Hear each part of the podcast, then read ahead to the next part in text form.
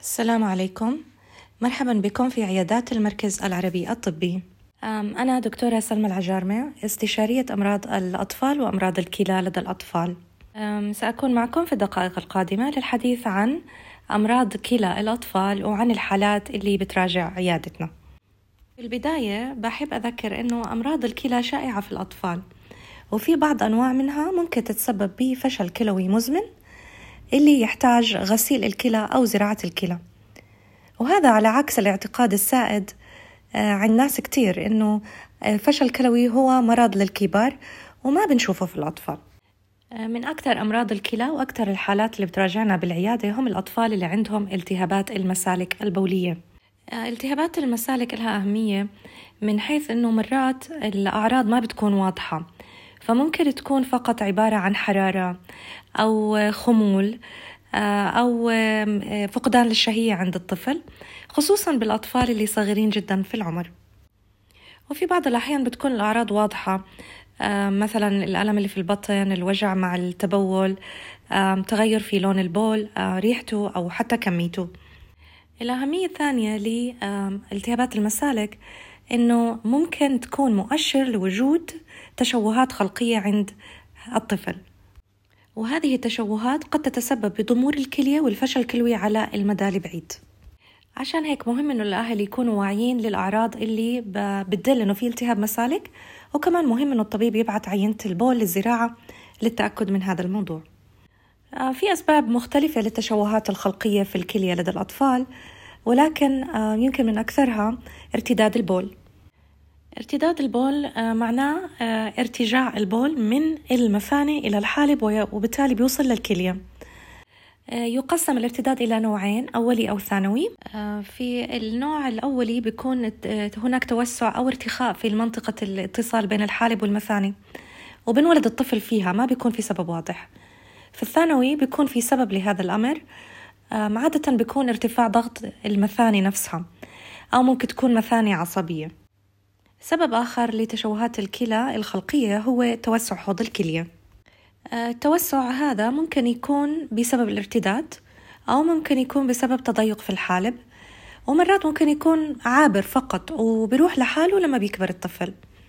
هؤلاء الأطفال بيتشخصوا مبكر جدا ممكن تشخيصهم آه، قبل الولادة في فترة الحمل. آه، هم بحاجة إلى متابعة مستمرة بحاجة إلى عدد كبير من الفحوصات والصور لتشخيص سبب التوسع. من أعراض أمراض الكلى أيضا آه، زلال البول أو وجود البروتين في البول. وفي الحالة اللي بيكون مع هذا الأمر آه، تنفخ في الجسم يسمى مرض النفروز. هدول الأطفال أيضا بحاجة إلى متابعة حثيثة وفترات طويلة من العلاج واستخدام أدوية مختلفة. أيضا من أمراض الكلى آه، في الأطفال. الأطفال اللي بيعانوا من التهاب كبيبات الكلية. هؤلاء الأطفال عادة ما بيبين المرض عندهم على شكل دم بالبول ومرات مصحوب بارتفاع بضغط الدم. آه، التهاب كبيبات الكلى مرات كثيرة بصير بعد التهاب لوز. وفي هالحالة عادة بيكون المرض آه، ما بيتسبب بفشل كلوي مزمن.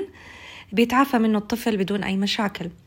ولكن في حالات أخرى بيكون سبب التهاب كبيبات الكلية أمور أخطر من هيك مرات ممكن تكون حتى أمراض وراثية بالعيلة وهاي بتتسبب الفشل. الكلوي أيضا براجع في عيادات الكلى الأطفال اللي بيعانوا من ارتفاع ضغط الدم.